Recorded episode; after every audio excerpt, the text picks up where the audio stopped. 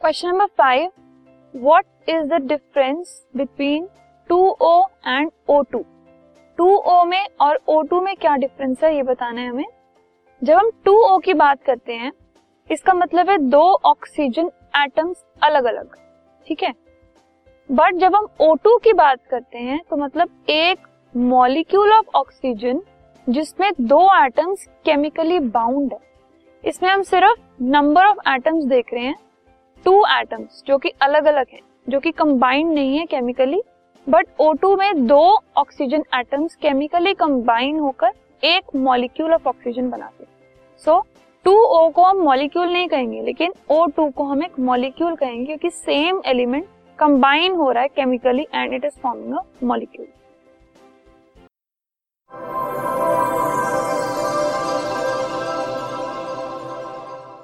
this podcast is brought you by Hubhopper Shiksha Abhiyan अगर आपको ये पॉडकास्ट पसंद आया तो प्लीज़ लाइक शेयर और सब्सक्राइब करें और वीडियो क्लासेस के लिए शिक्षा अभियान के यूट्यूब चैनल पर जाएँ।